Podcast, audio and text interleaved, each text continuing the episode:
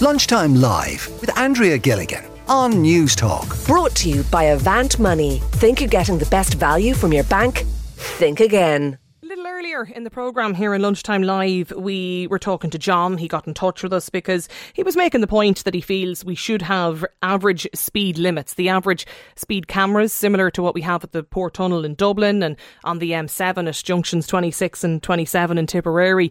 He made the point that he feels we should have that right across the motorways of Ireland. This should not just necessarily in the Port Tunnel and in one particular section, that we, we should just have this everywhere. Average speed limits. And we heard from various different callers here on the show today to get their opinion, some in favour, some against. Um, this texter has got in touch. There needs to be a database of persistent speeding driving offenders. Two strikes and a spell off the road might bring them to their senses. Increase the fines, hit the pocket hard.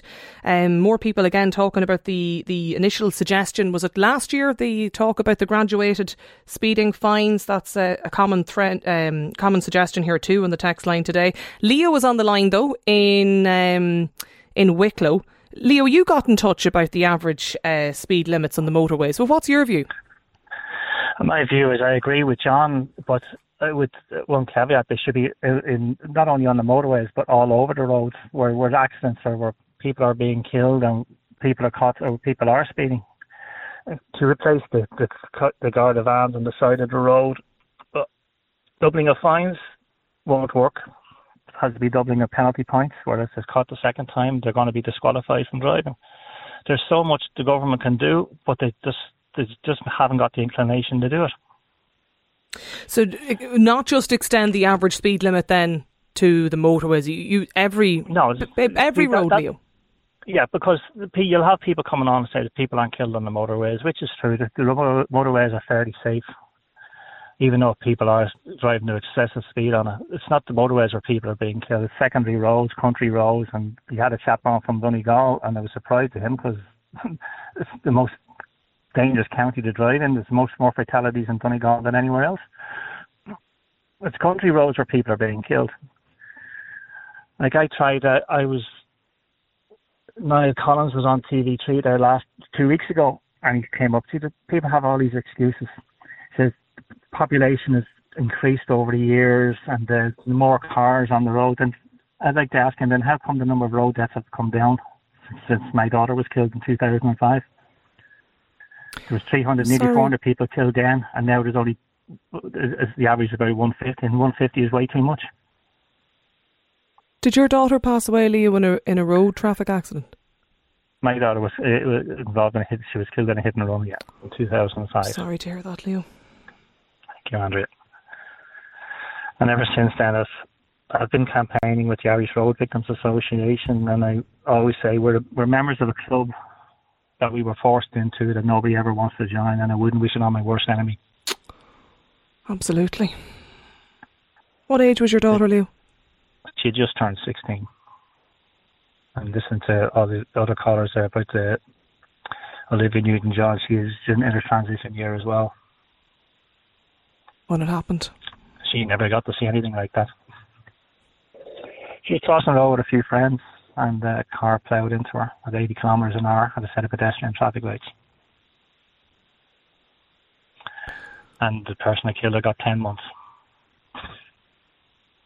I imagine it's a phone call and a, a, knock on the door, Leo, that you you never ever forget.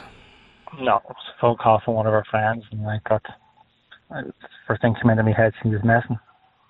This was on Marcia's phone. Then I realised it was on Marcia's phone, and then we just panicked and ran out the door. It's only three minutes down, four or five minutes down the road from where we were living at the time. And so it annoys me when I hear people come up with all these excuses. The, of course it does. The, condi- the conditions, that are, to they blame the roads, they blame the weather. Look, if the roads are bad and the weather's bad, you drive to the conditions, those conditions. You slow down. You don't speed up.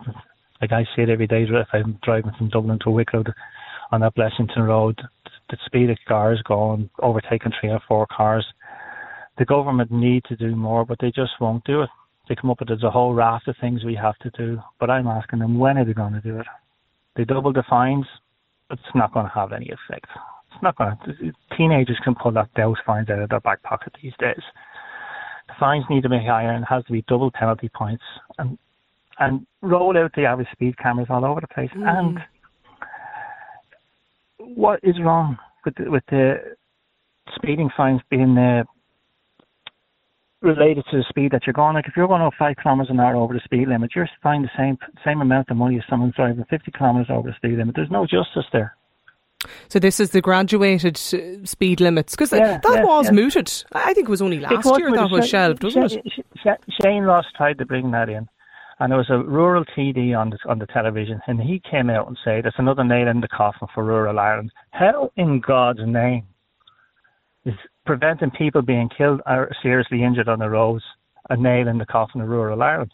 See, that's what that's what you have to deal with in this, in this country. There's always excuses, excuses and you related the, to the people, related to the people's earnings as well.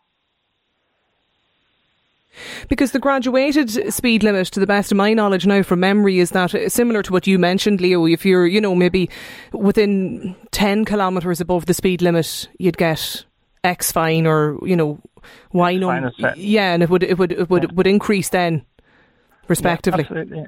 Yeah. And, and, and related to a person's earnings. Like, can you imagine a person on 200 grand a year being, uh, being fined 160 quid? What's that going to do to him? You know what I mean? It's a, it's a, it's a joke. Like, 150 people killed on the roads, and there's six, seven times that more seriously injured, and I mean really seriously mm. injured. And people don't don't don't count them. And all we hear about oh, is the inconvenience that's going to cause people. And again, they go back to the chapter, and they go go by the pre- best practices. I know someone who drove through the Mont Blanc tunnel, and we got out the other side. There was a, a gendarme there, pulled him over to the side. He had to pay his fine there and then. That's best practice. What would you say, Leo, to, to people today? Like, I'm just thinking of you and, and, and your family when you mention your daughter. It's nearly, what, 15 years ago now. Like, as a member of that, as you described it, you know, a member of a club that nobody, no parent ever wants to be a member of, like. Yeah. I'd, I'd, I'd ask them to come along. We have a, a Remembrance Day ceremony at Mullingar every every every every November.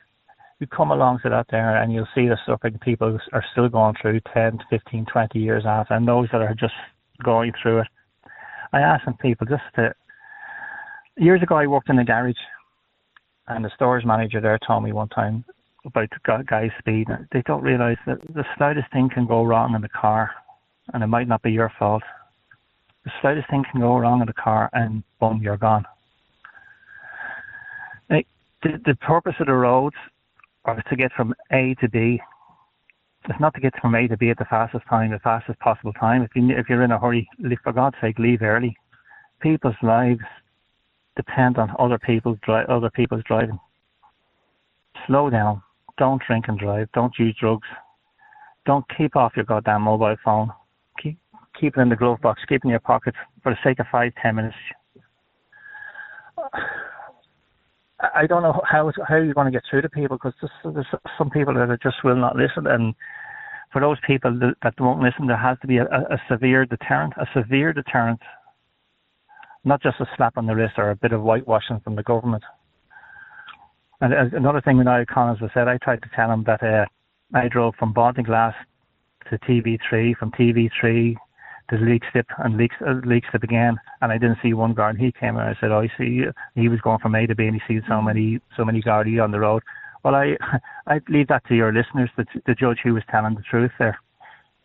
Oh, Me or him. Just, I know, I know, and sure, yeah. How, Leo, just all you know, just in, in talking to you today, and I do really appreciate you getting getting in touch with us today on the program. Um, how like how, how day to day? How how are you? It's something you learn to live with. You never get over. There's always, yeah. uh, Andrea said, there's always something that pops into your mind, or you're passing the spot where Mar- where Marcy used to stand and hang around, or you, you'd be in touch with her friends, and it's tough, but you, you, you, you, you, I can't say you move on. You won't move. You just learn to live with it. And what we do in the Irish Road Victims Association, we try and make something good come out of something terrible that's happened. Like I'm never going to get Marcia back. there's no no no case of revenge here whatsoever. I just want to don't want any other families going through what we go through, I know. and uh, it's just it's it's hard. It's really hard, especially now if you're on your own. You've too much time on your hands to think. If you're out doing things with your, if you're out doing things with my other kids and the grandkids, it's great. But when you're on your own, you you have time to think and remember. And Never leaves you. No. No. Oh well, Leo. Listen, mind yourself and look after yourself, and, and thank you for, for getting in touch with us um, today. Like it really puts the entire conversation, doesn't it, into, into perspective? Talking about average speed cameras and whether or not we should have average speed limits on motorways around the country. And just chatting to Leo today, it's hard to find a reason uh, that we wouldn't. Um, five three one zero six is the number if you want to get in touch with us. Leo, listen, thank you for for joining us here on lunchtime live this afternoon. Lunchtime Live with Andrea Gilligan. Brought to you by Avant Money. Weekdays at midday on Newstalk.